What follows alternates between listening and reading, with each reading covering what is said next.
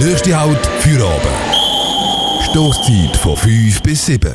Am 29. November ist es ist wieder mal Abstimmungstag in der Schweiz. Auf dem Tisch steht unter anderem Konzernverantwortungsinitiative. Die ist 2016 eingereicht worden und seither ein heiß diskutiertes Thema. Die ganze nächste Stunde geht es um genau diese Initiative hier in der Stosszeit. Die Leide hat sich heute dem Thema gewidmet. Um 10 Uhr am Morgen im Hotel Radisson Blue hat sich das Zentralschweizer Komitee für Konzernverantwortungsinitiative den Medien gezeigt. Die Debatte hat auf jeden Fall jetzt in der heißen Phase eine gewisse Emotionsladung erreicht. Aber vielleicht zuerst mal ganz einfach erklärt. Die Konzernverantwortungsinitiative, ich nenne sie jetzt einfacher halber einfach KIV, wird das Unternehmen mit Sitz in der Schweiz dafür bestraft werden, wenn sie im Ausland Menschenrechte und anerkannte Umweltstandards missachten. Die geschädigte Person, zum Beispiel ein Minenmitarbeiter, kann dann äh, neu ein Schweizer Gericht berufen und muss dort beweisen, dass ihm vom Konzern XY Schaden angerichtet worden ist. Das geht bis jetzt nicht. Die geschädigte Person muss in ihrem eigenen Land die Firma anklagen. Die Initiantinnen und Initianten von der KVI sagen aber, dass in vielen Ländern der Rechtsstaat nicht so zu wegen ist wie in der Schweiz, wegen Korruption etc. Wegen dem liegt es in unserer Verantwortung, dass geschädigte Personen zum Beispiel auf ihr Menschenrecht bei uns können beharren wenn sie dann auch von unseren Firmen schlecht behandelt werden.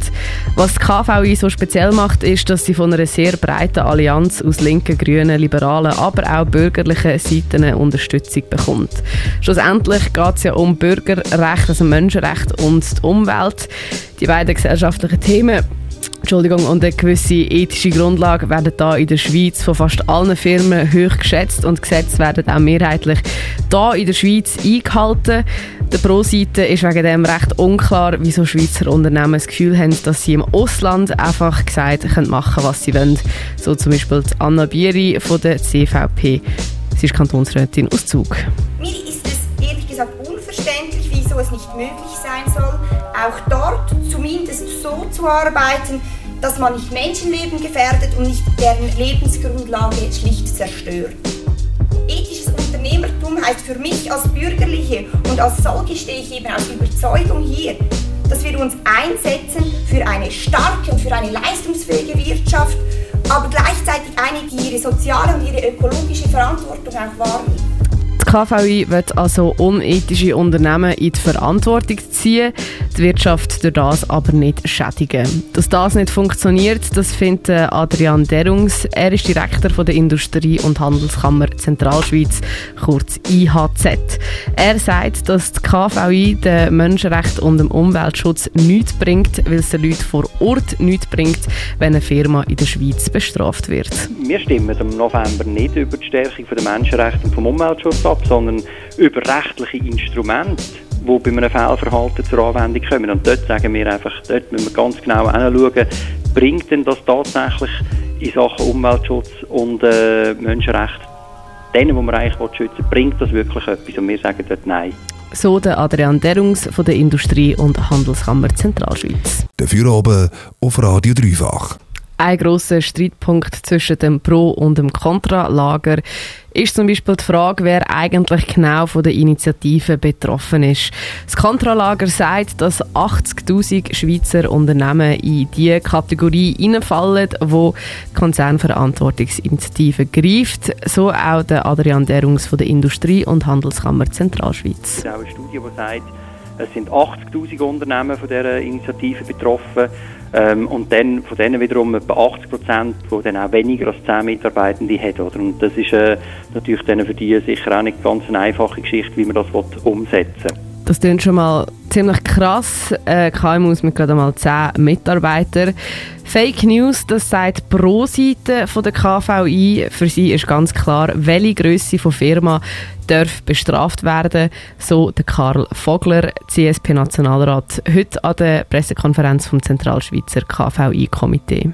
Getroffen, über 250 Vollzeitstellen plus 20 Millionen Bilanz 40 Millionen Umsatz, mindestens wenn zwei Jahre. Das klingt eher schon nach einer grösseren Firma. Also laut dem Prolager wären es nur Firmen mit über 250 Vollzeitstellen und nicht KMUs mit 10 Mitarbeitenden. Laut den Berechnungen der Initiantinnen und Initianten wären es dann nur noch 3500 Schweizer Unternehmen und nicht 80.000, wo man in Zukunft genauer auf die Finger könnte schauen. Der Karl Vogler ist sichtlich empört über die, wie er sie nennt, Fake News vom Gegenlager. Mich macht es einfach, das muss ich Ihnen schon sagen, sehr nachdenklich, wenn ich, hören, wenn ich höre, wie da überall und immer wieder konsequent Falschbehauptungen zur Initiative verbreitet werden, das um offenbar einfach die Bevölkerung zu verunsichern. Du merkst, Pro- und Kontralager driften mehr und mehr auseinander und die Fronten sind ziemlich verhärtet zwischen diesen beiden Meinungen. Dafür oben auf Radio Dreifach. Eine sogenannte Berichterstattungspflicht, das fordert der Bundesrat ähm, als Gegenvorschlag zu der Konzernverantwortungsinitiative. Während die Initiative, die auf dem Tisch steht, die Unternehmen bestrafen wird der Gegenvorschlag vom Bund, dass Unternehmen regelmäßig Berichte darüber schreiben inwiefern sie die Menschenrechte im Land XY einhalten. Eine Schweizer Firma dürfte mit dem Vorschlag vom Bund nur dann bestraft werden, wenn sie in ihrem Bericht Falschaussagen macht. Also wenn sie zum Beispiel schreibt, wir unterstützen keine äh, Kinderarbeit im Land sowieso und sich nachher herausstellt, dass es eigentlich doch so war. Das ist etwa das gleiche Modell, wie die EU seit ein paar Jahren anwendet. Das sind also deine zwei Optionen zu der Konzernverantwortung am 29. November, entweder die Bestrafung oder die Meldepflicht. Adrian Derungs von der Industrie- und Handelskammer Zentralschweiz ist mit der Berichtvariante völlig zufrieden. Es macht Sinn, dass wir uns mit äh, Europa koordinieren und nicht einfach wieder irgendwie eine, eine eigene Lösung ähm, machen, wo wir vielleicht moralisch im ersten Moment das Gefühl haben, jetzt stehen wir besser da, aber auch bei der Sache wenig bringt. Bestrafungen sind nämlich nicht das Einzige, wo einer Firma, wo zum Beispiel Kinderarbeit duldet, schadet, sondern auch allein schon der Ruf, wo der Bach abgeht, wenn in einem Bericht von der Firma steht, dass sie Kinderarbeit in einem anderen Land machen Der Ruf ist letztlich das höchste Gut, das das Unternehmen hat. Und da ist der Gegenvorschlag einfach eine gute, sinnvolle äh, Sache so der Adrian Derungs von der Industrie- und Handelskammer Zentralschweiz und Gegner von der Konzernverantwortungsinitiative. Das Pro-Lager ist aber überzeugt, der Gegenvorschlag vom Bund, also die Berichterstattungspflicht, die bringt nichts. Schlussendlich steht dann halt all paar Monate auf der Webseite von diesen Konzernen irgendwo ein Bericht, wo eh niemand liest. Sie finden, dass Schweizer Unternehmen, die im Ausland tätig sind, viel mehr unter Druck stehen, wenn sie sich korrekt verhalten, wenn ihnen auch wirklich eine Strafe in der Schweiz droht, wenn sie es nicht machen. Außerdem hat die EU erst gerade einen Bericht veröffentlicht, wo steht, dass ihr Weg mit der Berichterstattungspflicht eigentlich nichts dafür gebracht hat, dass Konzerne die Menschenrechte im Ausland nicht verletzen. Für einen Altstabi von Luzern, ähm, Urs W. Studer, ist nicht ganz klar, wieso der Bund eine Schiene fahren will, die sich für die EU scheinbar nicht bewährt hat. Es wäre deshalb unverständlich, wenn die Schweiz, die heute als einziges Land in Westeuropa noch kein, keine gesetzlichen Bestimmungen zur Konzernverantwortung kennt, auf ein überholtes und wenig wirksames Modell setzen würde. So der Urs W. Studer, Ex-Stadtpräsident von Luzern, zum Gegenvorschlag vom Bund. Dafür oben auf Radio Dreifach. Bis jetzt haben wir hier in der Stoßzeit genauer darüber geredet, was die Initiative genau will, wer sie betrifft und was dann der Gegenvorschlag vom Bund will. Und beim vierten und somit letzten Block von dieser Serie gehen wir jetzt mal davon aus, dass die Initiative angenommen wird. Was passiert denn? Schon jetzt haben grosse Konzerne sogenannte Compliance-Abteilungen und die sind wichtig, weil die sich mit den lokalen Gesetzen auseinandersetzen in all den Ländern, wo die Schweizer Firma aktiv ist und je nachdem sie einschätzen, wie die Firma in diesem Land darf arbeiten und wie eben nicht. Laut der Priska Birrer-Heimo, SP-Nationalrätin und Präsidentin vom Schweizer Konsumentenschutz, hat sie selber auch schon Erfahrungen gemacht mit Firmen, wo die Compliance-Abteilung genau weiß, dass in dem Land das und jenes nicht erlaubt ist und die machen es dann gleich, um halt Kosten zu sparen. Wenn dann die Firmen bei einem Ja zu der Konzernverantwortungsinitiative drunter kommen, dann tut ihr das sichtlich wenig leid, sagt sie an der Pressekonferenz. Es gibt interne Papiere, ich habe so eins auch schon mal gesehen, wo es wie heisst, Achtung, aufpassen, in Großbritannien gilt das. Achtung, in den USA dürfen sie das nicht machen, das ist dann nicht möglich, oder? Und dann halten die sich dran, weil sie schlicht und einfach dem gar nicht wollen, sich aussetzen, oder? Und wenn es dann solche Abteilungen gibt, wo mehr nach dem Prinzip funktionieren, ich weiss zwar, in welchem Land welche Regeln gelten, aber wir schauen jetzt, wo wir schleifen können. Dann ist es recht, wenn so ein Konzern kommt. Sorry, aber da habe ich also tatsächlich auch kein Mitleid mehr. Laut Priska Birrer-Heimo tun also die meisten Firmen in der Compliance-Abteilung nach gutem Wissen und Gewissen handeln, aber ein paar wenige eben nicht.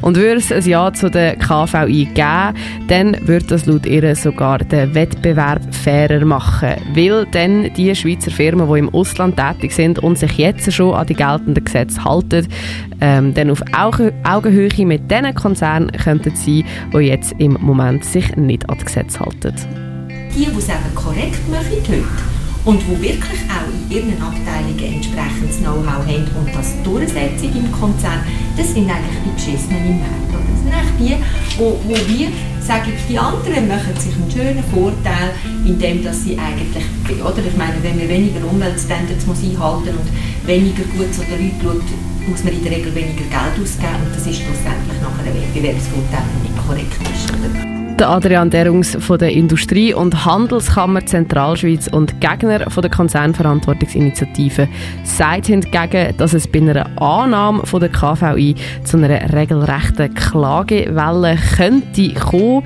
dass keine Schweiz, das Schweizer Rechtssystem, das eh schon überlastet ist, nicht auch noch tragen. Ob es zu einer Klageflug kommt und in wie vielen Fällen, das kann man äh, von mir aus gesehen im Moment noch nicht abschätzen, ist aber zusätzliche Unsicherheit letztlich eben nicht nur für die Unternehmen, sondern auch für das schweizerische Rechtssystem, wo ja nicht gerade, äh, man ist eher überlastet, als dass man da irgendwie zu wenig zu tun hat. Also auch das ist eigentlich nur ein Argument, das man berücksichtigen darf.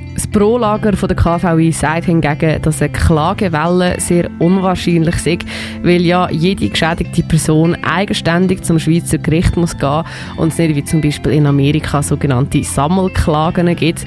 Der Karl Vogler von der CSP hat es anhand von einem Beispiel erklärt. Stellen Sie sich mal vor, das ist nicht so verdammt einfach, wenn ich irgendwo, ich sage jetzt in Afrika Kleinbauer bin, oder? Dann muss ich gegen einen Schweizer Konzern klagen hier, oder? Dann muss ich all die Beweise liefern, oder? Das muss ich alles machen. Dann muss ich gleichzeitig einen Kostenvorschuss leisten. Und zwar wird er enorm sein, sage ich jetzt mal, oder?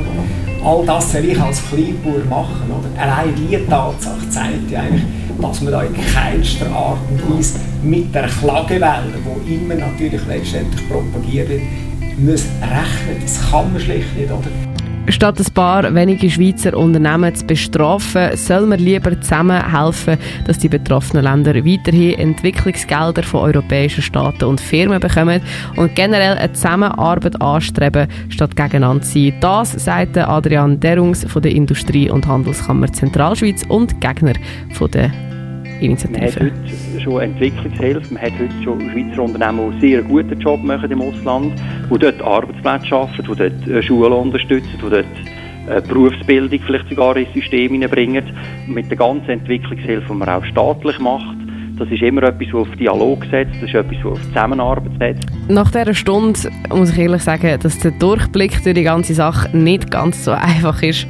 Klar ist, dass weder das Pro noch das Kontralager für Menschenrechtsverletzungen oder für verdreckte Flüsse sind. Nur wie man die Themen angeht und wie man die Probleme lösen will, da sind sie sich ganz und gar nicht einig. Während die einen auf Bestrafung setzen, zählen die anderen auf Selbstverantwortung und mehr Transparenz. Welcher Weg für dich stimmt, musst du bis am 29. November selber herausfinden. Dafür oben auf Radio Dreifach.